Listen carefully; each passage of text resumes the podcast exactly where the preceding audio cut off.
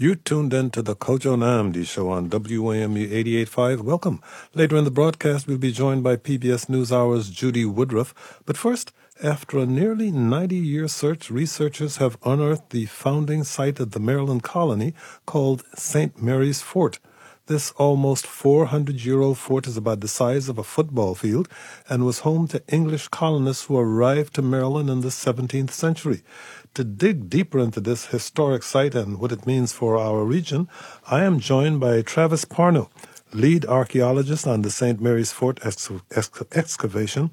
He's also the director of research and collections at the historic St. Mary's City. Travis Parno, thank you for joining us. Thank you so much for having me this morning.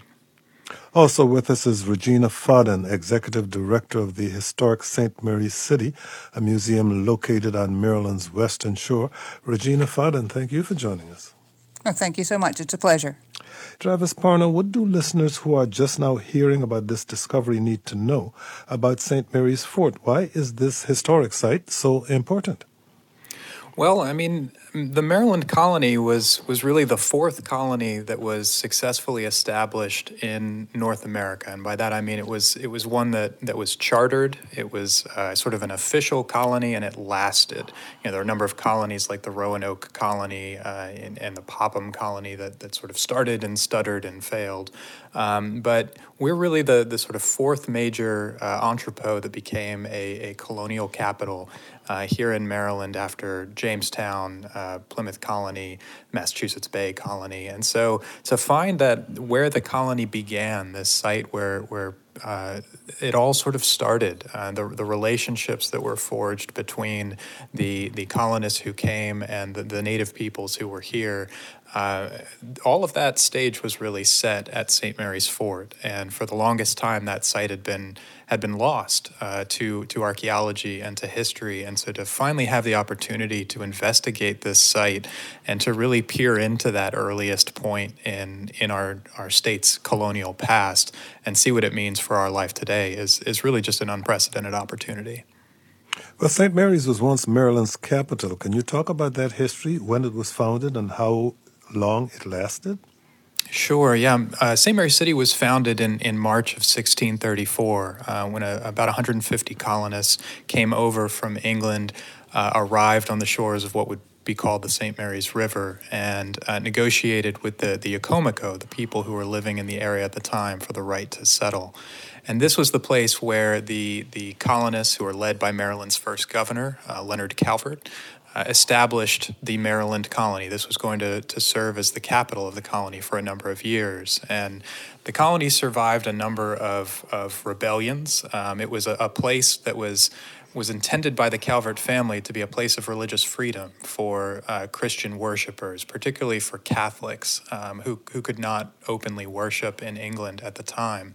And that, that idea of religious freedom that, that permeates into our own Constitution today uh, caused a lot of problems in the 17th century. So there were a number of, of attempted overthrows of the government. And finally, in, in the mid 1690s, uh, after the colony had been taken over from the Calvert family by uh, by the, the, the, British royalty. Uh, the capital, it was the decision was made to move the capital from St. Mary's City up to uh, what is today Annapolis. So St. Mary's City was was a, a an important place in our state's history, critical to its beginnings, but was really only present as a capital for about 60 years. Regina Faden, you oversee historic St. Mary's City, which is described as an outdoor museum of history and archaeology. Can you tell us more about the museum? Yes, uh, the museum was established by the Historic St. Mary City Commission. Uh, that's a state agency of Maryland in 1984. Uh, the commission had been established in the 1960s, but it took a number of years to do enough archaeology to find out about the first city because we really knew very, very little about it until we could open a museum to begin to interpret academic findings like what Travis does into a, a public history program. So today we have 40 acres of outdoor exhibits. It's a great place during the pandemic to come outside, enjoy um, walking around with your family and friends, and to learn about this very intriguing history that we have here. So we have a reproduction or representation of a 17th century sailing ship called the Maryland Dove. Uh, people can learn about immigration, trade, uh, and uh, they said in the town center, that's what we call it. The, and it's all on the actual site. So unlike Plymouth and uh, some other historic sites, this is all exactly on the place where these things were built. And so you'll see reconstructions of 17th century buildings. You'll see a, a unique Baroque city plan down here. So what's intriguing to me, being from New England, where the state and the church were the same, in Maryland, the state house is on the opposite side of the city from the church, the Catholic chapel that's here, and that really uh, puts that idea of religious, you know, separation of church and state into the architecture of the city. So people can, uh, they said, see the Catholic chapel where Philip Calvert, the youngest son of Lord Baltimore, is buried in, in a lead coffin. I said he, he's not in the coffin at the moment, but they can see an exhibit of that space. They can go to a 17th century plantation uh, to, where we talk about tobacco in the first per- person. And then um, also, I said we have a what we call woodland Indian hamlet, and the woodland refers to the period uh, of contact with the native people um, and the Europeans. And so people can spend a full day outdoors. I said enjoying the entire site, walking a path. We have three and a half miles of trails, so it's a really rich experience in the beauty of southern Maryland if you haven't been down here, and then about great history. And always we have the comment from our visitors great interpreters, great people to engage with when they come on site. What was known about the fort uh, and settlement before the site was discovered? Same question to you, Regina. I'm sorry? What was known about the fort before the site was discovered? Well, there had been some research done, as you mentioned, that was 90 years in the making. There was an archaeologist who came down um, decades ago who was looking for the fort. Uh, he also investigated the um, Jamestown site. But it wasn't again until the commission was formed in the 60s and really the early 70s that some of our archaeologists began looking for it. So Dr. Henry Chandlee Forman, who was the original archaeologist, came down. He had an idea that made some sense that the fort would have been looking over the, the St. Mary's River because it would give you a strategic advantage. Uh, as far as defense. Uh, then there was another idea, like I said, where we ended up finding the fort, which was on um, farther back from the river. And Travis can talk more about the description of the fort and why he began to look there. We had some documentary evidence, but it really wasn't until we got a grant from the um, Trust Maryland Historical Trust to do geophysical research so that you didn't have to dig everywhere to, to find out what was in the ground to really get a good idea of what we were looking at. And Travis oversaw that investigation, which looked at both sites, which we only did a couple years ago, and then he had to go out and make sure that we really knew what we were talking about. So he had to go out and do some excavation to ground truth that. So it has been a long time in the making, and we finally put all the clues together, which is what uh, historical archaeologists do to finally find this this uh, substantial feature in the ground. Travis, as Regina pointed out, archaeologists have been looking for this site for decades.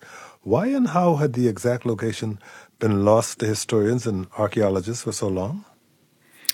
Well, for one thing, the, the fort was only used for a very short period of time. Um, when the colonists arrived in 1634, the, they set about constructing a, a palisaded enclosure, you know, palisade being uh, you know, basically timbers that have been stripped of their, their branches and then stacked sort of side by side in the ground to create a 10 to 14 foot tall wooden barrier, sort of basic rudimentary defensive measure.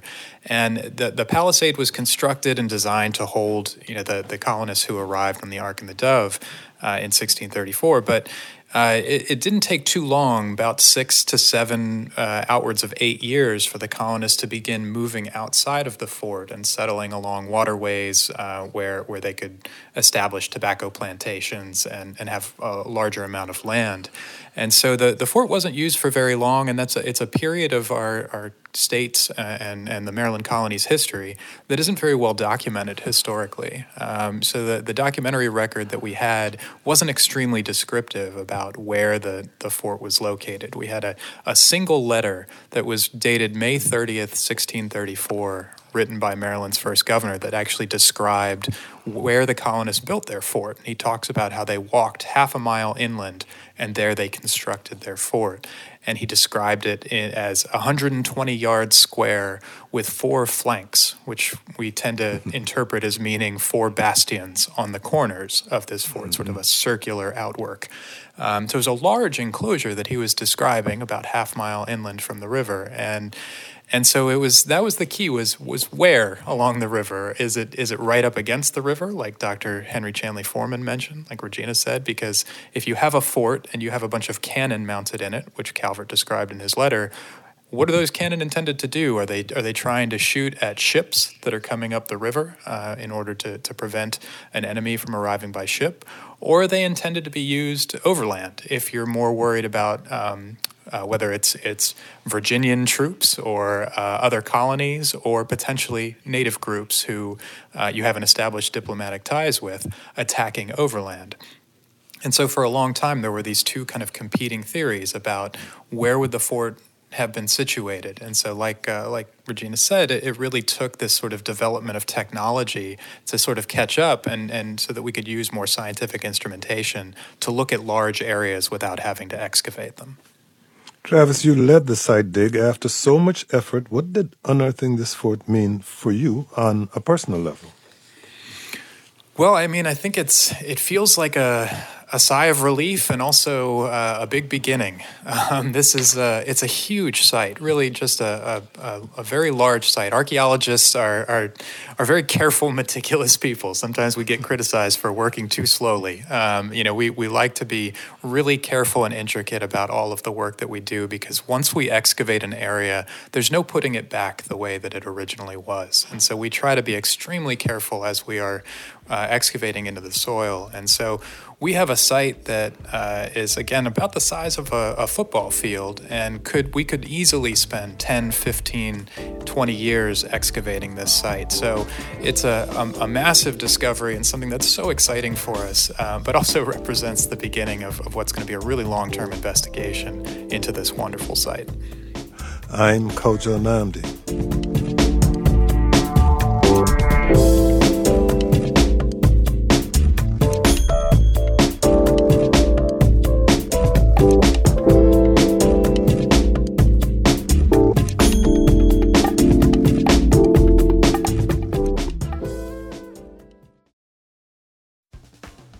This month at WAMU, we're lifting our voices to shine a light on black changemakers throughout American history.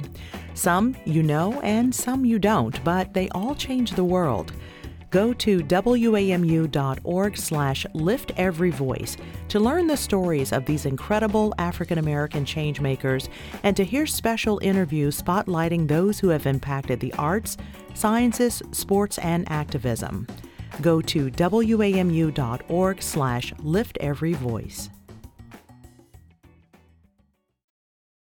Welcome back. We're digging into Maryland's past with Travis Parno, lead archaeologist on the St. Mary's Fort excavation and director of research and collections at the historic St. Mary's City. Regina Faden is the executive director of the historic St. Mary's City, a museum located on Maryland's western shore. Regina, you've been the director of the historic St. Mary's City, as we said, an outdoor museum of history and archaeology for more than 10 years. What does this discovery mean to you? Well, uh, it.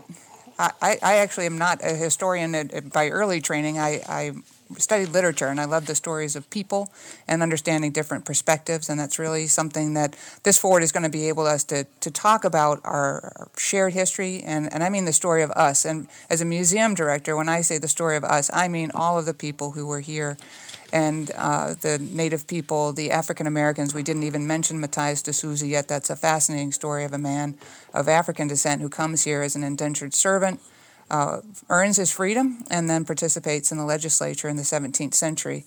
And uh, also, of course, about the English colonists. It's so much about who we are as Americans, all of the, the conflicts, the difficulties, the ways of finding ourselves moving forward together um, civil rights, all these things that are, are part of our lives today are, are represented in the fort and the moments that where people first came together. And I think it's just a powerful thing. Like we all travel, or many of us travel to go see those places where important things happen. And it's right here at St. Mary's City where you can stand and look at the places where people were building their lives and constructing a new society with these three old cultures that came together the European, the African, and the the Native American. I think it's just an extraordinary opportunity for storytelling, and I mean based in history, but ways that we can connect to each other by telling our own personal histories and connecting them to what we learned about the past.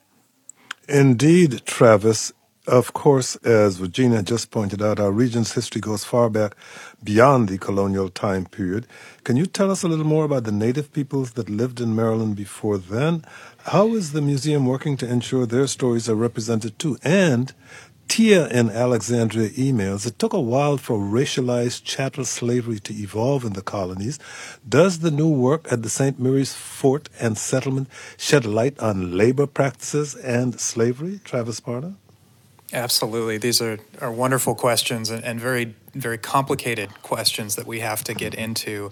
Um, and, and you're absolutely right that, that Native people were present in this region for millennia prior to the arrival of European colonists. You know, we have artifacts that have been excavated at historic St. Mary's City over the last 50 years uh, that date back 10 to 12,000 years ago, and we know that Native people were present in the region even a, a couple thousand years at least before that. And so there's there's this deep history of, of use of space and of occupation of relationship to the environment and relationship to the land and and that's something that is, is so critical for us to to really work into this story in, in a way that perhaps we haven't in the past. And and the St. Mary's Fort site represents, you know, we, we talk about it as the founding site of the Maryland colony, but it's also a moment of, of interruption, of, of insertion, where the, this where colonialism and everything that goes with colonialism, of, of economic exploitation, of, uh, of differences, of, of diplomatic ties and breakages of treaties and, and broken treaties, all of that comes into play at, at St. Mary's Fort. And so we knew that we couldn't just look at this site as a, a colonial site, that we needed to sort of step backwards and look at um, other areas of our site to work into this story. And so what we've done is, is we're, we're actually working in two other adjacent archaeological sites that are present um, you know, not uh, a thousand feet away from the site of St. Mary's Fort. Uh, one of these sites we know dates at least 500 to 2,000 years old, uh, and another site nearby dates at least three to 5,000 years old. And so, what we've decided to do is, is look at all three of these sites uh, under the same project umbrella, what we're calling the People to People Project. And this work will be done in conjunction and collaboration with members of the Piscataway Conoy tribe, the Piscataway Indian Nation, um, whose whose ancestors, the Piscataway, uh, are are really were one of the most powerful entities in this region at the time the colonists arrived. And so the Piscataway were what we call the paramount chiefdom. They were sort of governed over much of, of what is today Maryland's western shore. And so by working together with our Piscataway friends and colleagues to conduct our excavations and really design public interpretation like we do at our museum with um, educational programs, reconstructed uh, historical features and uh, signage and, and artistic programs.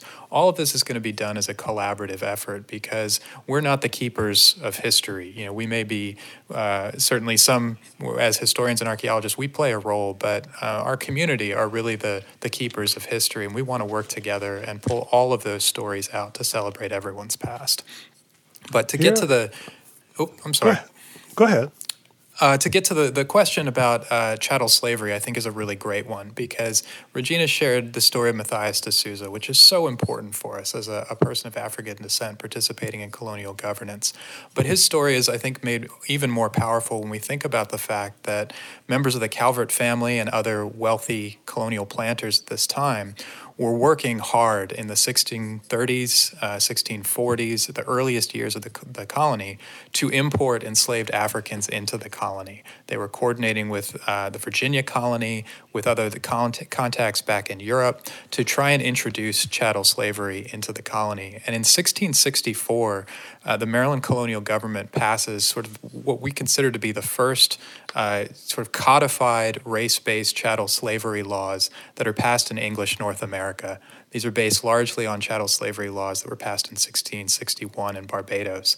And so while we have these stories that we can celebrate with D'Souza and, and so many uh, stories of, of strength and, and um, sort of unique accomplishments, we also have the fact that the 17th century is really the crucible in which so many of the, the social issues that we, we wrestle with and we tend to associate with the 18th century, like large scale plantation chattel slavery, had their roots in the earliest phases of the 17th century. Here now is Butch in Bowie, Maryland. Butch, you're on the air. Go ahead, please. Hi. Um, very interesting subject. I appreciate it, Kojo. Um, quickly, um, how far is it from? How far is the site from all, uh, Mill Point Shores or Longview Beach? Longview was where it, a black um, African settlement, private beach area. So, um, can you answer that, Regina Faden? Sure. Uh, I'm I'm not that familiar with Long Beach, but I can say we are about uh, a, six, a 90 minute drive from Washington D.C. Uh, we are down, like I said, in the, nearly to the southern end of the peninsula, the St. Mary's um, County Peninsula. I said, and if anyone's familiar with Point Lookout, which is a uh, state park, we're about 15 miles from there. It's about an hour and a half to Edgewater, and then about two hours to Central uh, Annapolis City. So I think that's the best I can I can describe right now. But he said it's uh, it's a good it's a good hike down, but I said it's a beautiful drive also. And Jim in Washington emails Did King William push out the Calverts because they were Catholics? As kids in Montgomery County schools, St. Mary's history was part of the curriculum, but they were elusive on that point. Can you help us with that, uh, either Travis or Regina? Travis, why don't you take that? Sure. Yeah, it was it was a time where there had been enough conflict between the Protestants and uh, and, and the, and the Catholic proprietors that it was deemed that for the sort of the, the good of the colony uh, that there there needed to be a, a royal takeover essentially. Prior to this, again, the, the Calvert family owned the colony as a family, which is sort of a unique situation. And eventually, the crown came in and said, you know, let us handle this. All right, we're almost out of time. Regina, you had planned to announce the discovery of St. Mary's Fort last year, but decided to postpone. Why is that? Well, uh, COVID, in, a, in, in, the, uh, in, a short story. But um, what we would typically do is have you know people come down. They'd be able to tour the site. We would have a big celebration. Um, you, we did do an online Maryland virtual uh, day, Maryland Day virtual celebration, and the governor participated, the lieutenant governor, all the leadership in uh, the state, and also we had federal leaders who are leading the effort to declare Southern Maryland a national heritage area based on religious freedom. So, but we couldn't gather people together. We couldn't do what we normally do, and we're still sort of waiting to get together. So uh, I said, but it gave us a chance to think more deeply about how we were going to approach the project, and so it all worked out well. in the end. Well, now locals can visit the actual Fort Dix site, and I'm sorry we can't tell you more about that. Um, but Travis Parno and Regina Faden, thank you both for joining us. We're going to take a short break. When we come back, we'll be joined by PBS NewsHour's Judy Woodruff. I'm Kojo Nnamdi.